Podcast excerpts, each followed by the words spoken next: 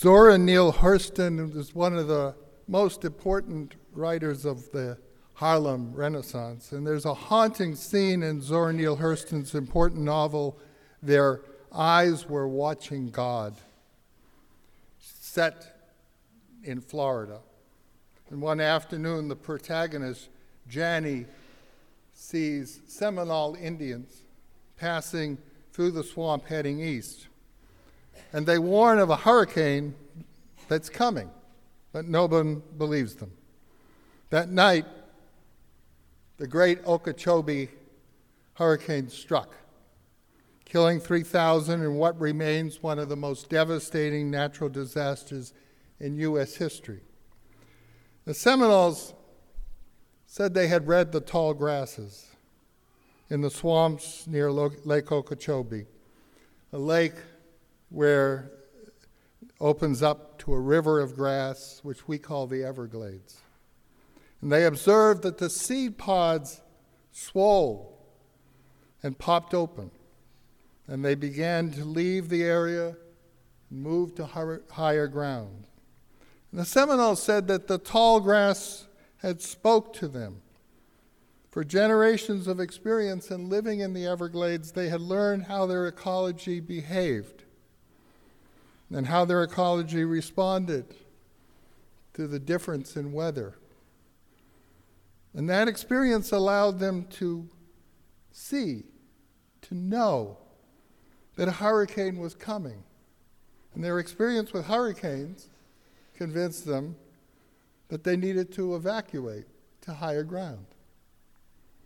That was 1928, before Doppler. Before Doppler, radar and mathematical models and how our scientific culture has come to predict storms. They had no instruments, no computers. They did not know about what they were seeing when the, the popping of the thing, what you might call barometric pressure. But they had a, an indigenous wisdom. They believed that when that, they saw those swelling of that grass, that it was telling them something. They had what you might call Seminole science. In the prairies west of the Missouri River, the Caddo and Wichita people build very large houses made out of grass with cedar frames. And some of the structures are big enough to host the whole village for dance ceremonies and games through which the community celebrates the sacred these grass houses are both breathable and waterproof. The Caddo and Wichita people have lived in the prairie for generations. They experienced all kinds of weather in an open environment. They knew about blizzards and snows and relentless sun in the summer, and they knew the prairies could see tornadoes. There is no record of a sod house, of these, these grass houses being destroyed by the wind or crushed by the snow.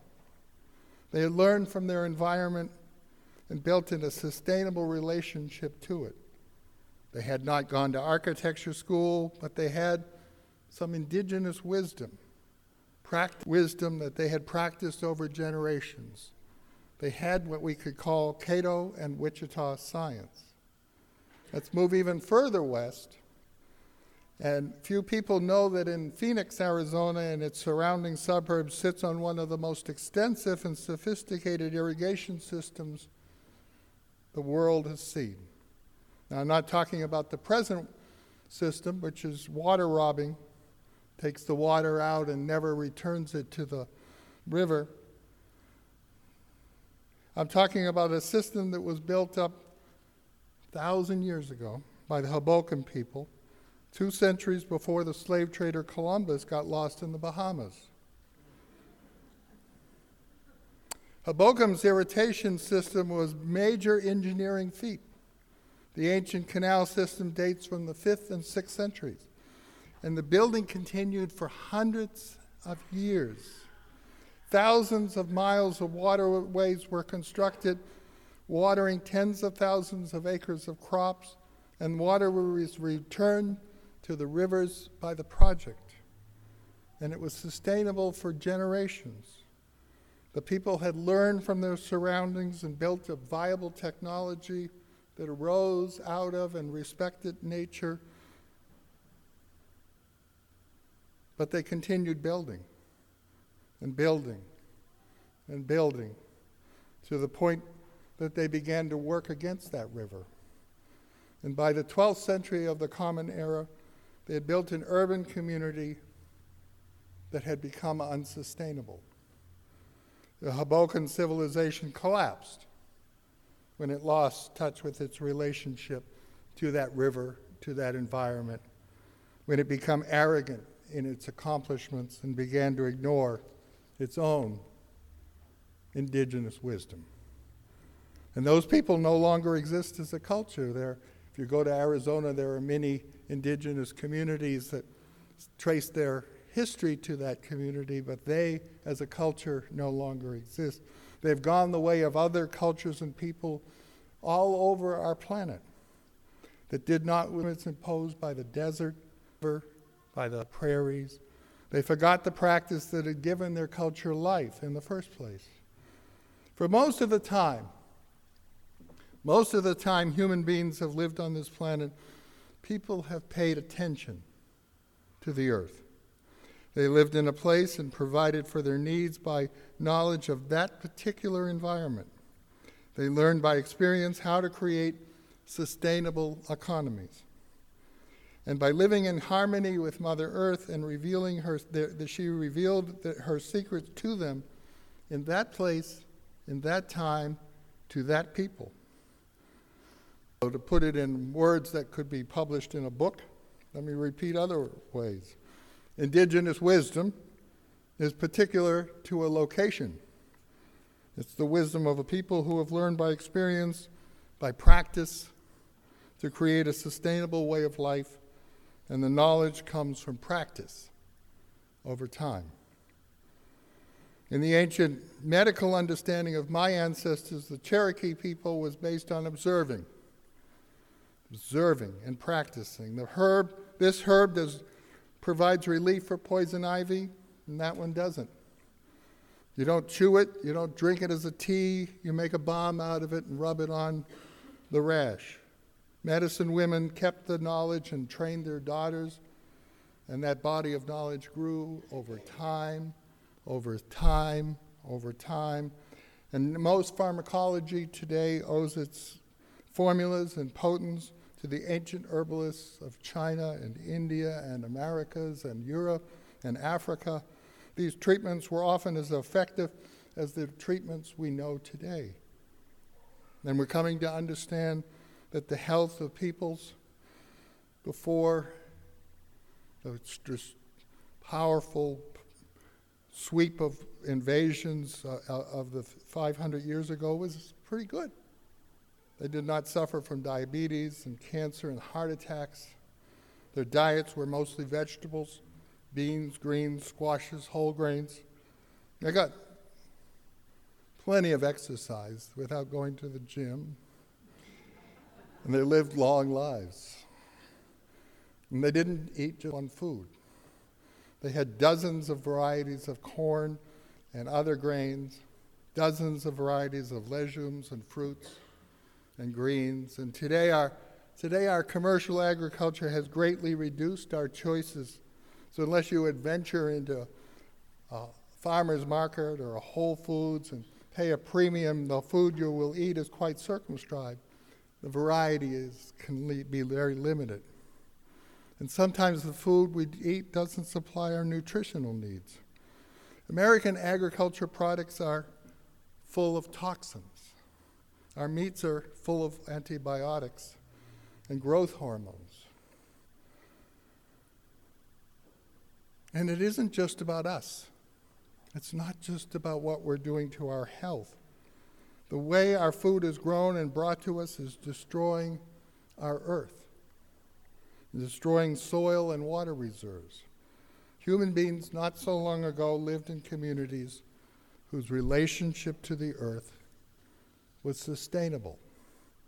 But today, the world is being drawn into a global economy and media civilization that depends on our being ignorant of generations and generations and generations of wisdom. We're being asked to trust the most recent science. And we're not learning that sometimes that science is science in the service of corporations, science that's bought and paid for, where the research, is bought and paid for, and other research is repressed. Most Unitarian Universalists agree, agree, and have heard that, that we have a whole group of crises. We're being taught these crises are destructive. We have to do something about it. They're, but they're crises that are outside of us the crisis of the atmosphere, the crisis of the water table. But I'm inviting you to consider that the crisis is us. That our human relationship to our life sustaining environment in which we live and move and have our being has become profoundly alien.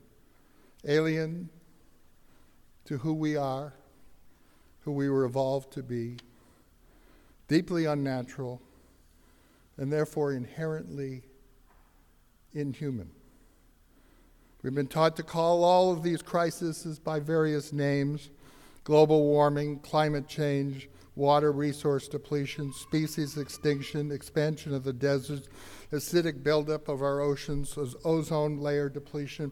Acid, did I get acid rain before? Well, uh, deforestation, soil erosion, water and atmospheric pollution, and I probably didn't name all the crises that will be brought up later. And we have a crisis of world hunger, diet and health. We, the people of the United States, have the highest medical costs in the world. Highest medical costs in the world. And after spending all that money, we still have what could only be called epidemics of civilization diabetes, cancer, heart attacks, immune system breakdown. Diseases that were uncommon in the villages of our ancestors, sometimes 10, 20 generations ago. Our media and our politicians treat these critical problems as isolated problems. They have a study on each critical problem in isolation. And we're taught all these d- discrete problems are, in fact, discrete. Discrete. You take a pill for this heart, for your heart, and spends a lot of money on technology to solve the climate problem, and maybe we can forget the problem is about the lack of water because we'll, we'll desalinate the oceans. And then the, the places where the drought has taken hold and the desert's expanding, they're all going to have a study done. We're never really facing up to the question that the problem is with us, with our lifestyle, the way we relate to each other, the way we relate to our earth. So, if the crisis that we're talking about are all a problem that we could call a spiritual malaise, a profound spiritual malaise. And we're not dealing with a series of isolated problems, but rather with a Homo sapiens has become divorced from its ancestry. The crisis arises out of profound brokenness, the profound alienation of who we were evolved to be and who we therefore must be as human beings. And to sum it up in one phrase, to me, we've forgotten we belong to the earth. We've forgotten we belong to the earth. And we read the responsive reading in, from Noah Sealth, and I'm sure you've read that before, but it's not simply something for Native American Heritage Month oh, let's read that Chief Seattle thing, Noah Sealth. Because we don't live by those words. we live, we don't live as if we belong to the earth. We, we, we require a profound reorientation of our lives to do that. Our economy, our social practices, our politics are all premised on the opposite idea that the earth is a thing. Not only is it a thing, it's our thing.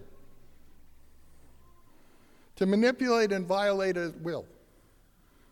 And if we believe the earth is a thing and it belongs to us, we might even believe that the problem of our ecology is a technological one.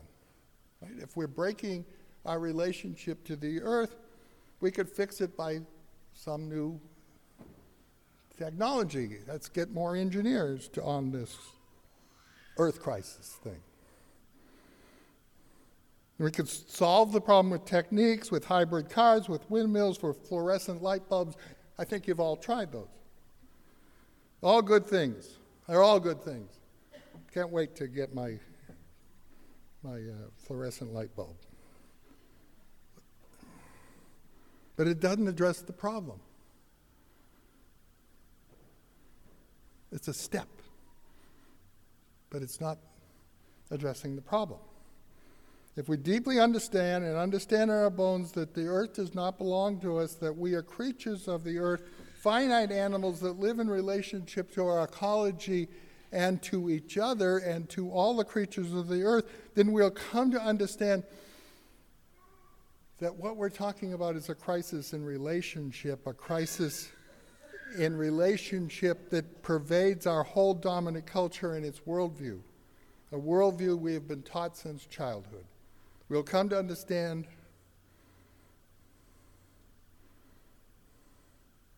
that this worldview informs, that the dominant worldview that we're living by informs our economy, our very lives, is based on our, it, it, it, we may, we'll feel guilty if we don't produce more. We'll feel driven if we don't get more done, if we don't fix things. It's all based on the deep, deep understanding that's so different than our ancestors a belief that we can dominate the planet. And that worldview of domination has led to a spiritual impoverishment, social alienation, and violence. If things don't act just like we want them to act, if people don't act just like we want them to act, we'll shoot up the clinic social alienation and violence, runaway environmental destruction, and the destruction of our children's future.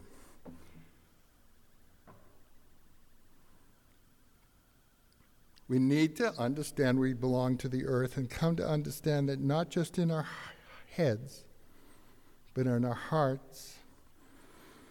And if we come to live by this simple but profound reorientation, we can reclaim our human relationship to the earth.